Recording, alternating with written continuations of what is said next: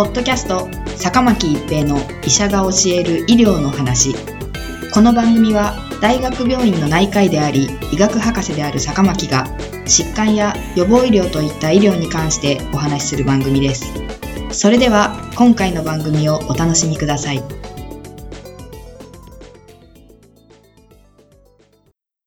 皆さんこんにちは坂巻一平です。ポッドキャスト坂巻一平の医者が教える医療の話。今回は新型コロナウイルスワクチンと帯状疱疹です。米国カリフォルニア大学サンフランシスコ校の研究者らは、米国の大規模データベースの情報を分析して、新型コロナウイルスワクチン接種後の30日間と、その他の時期の帯状疱疹発症リスクを比較して、リスク増加が見られなかったため、ワクチン接種後の帯状疱疹発症例は偶発的で、ワクチンはリスクを増加させていなかったと報告しました。新型コロナウイルス感染症 COVID-19 に対するワクチン接種後に帯状疱疹が起こった症例報告が増えていましたが、ワクチン接種と帯状疱疹発症リスクに関連があるかは明らかではありませんでした。そこで研究者らは帯状疱疹を発症した人を対象とする後ろ向き研究を行い、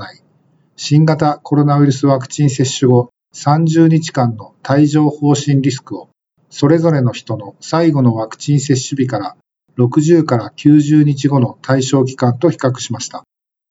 また、補足的な分析として、新型コロナウイルスワクチン接種後と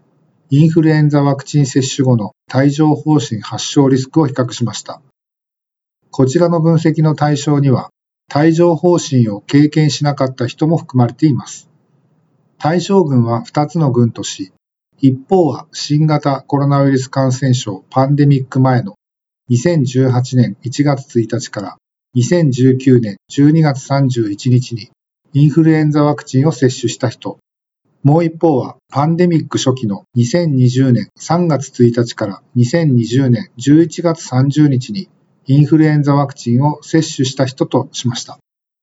2020年12月11日から2021年6月30日に新型コロナウイルスワクチンの接種を1回以上受けていた計203万9854人を対象としました。50.6%が女性でした。主要評価項目は帯状疱疹発症とし、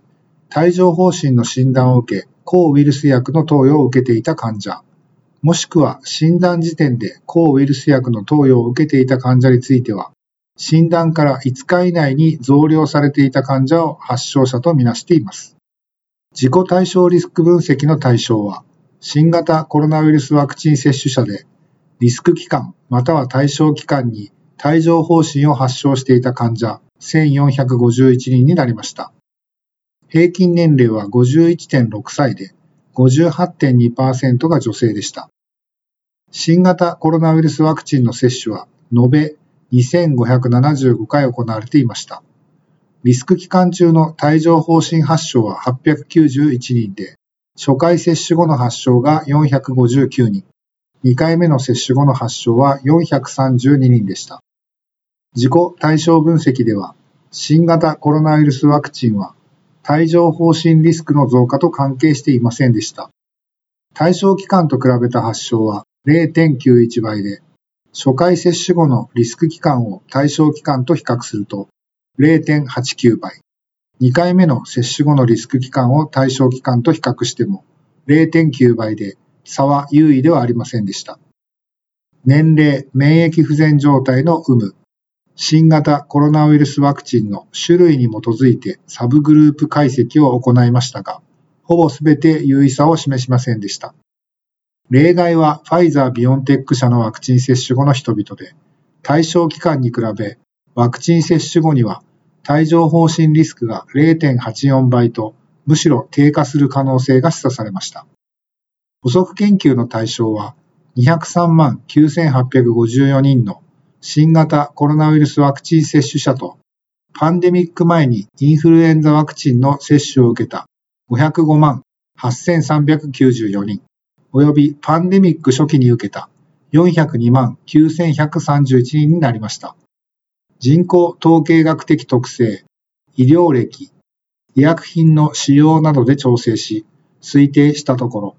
パンデミック前のコントロールと比較した新型コロナウイルスワクチン初回接種後の帯状疱疹リスクは0.78倍と優位に低く、2回目の接種後も0.79倍でした。また、パンデミック初期と比較した場合には、新型コロナウイルスワクチン初回接種後は0.89倍、2回目の接種後は0.91倍でした。これらの結果から研究者らは新型コロナウイルスワクチン接種と帯状疱疹リスクに関連は見られず、ワクチンの安全性が支持されたと結論しています。なお、3回目以降のワクチン接種と帯状疱疹リスクについては、今後の研究で確認する必要があるとしています。ポッドキャスト、坂巻一平の医者が教える医療の話。今回は新型コロナウイルスワクチンと帯状疱疹でした。ありがとうございました。ポッドキャスト、坂巻一平の医者が教える医療の話。今回の番組はいかがでしたか？次回の番組もお楽しみに。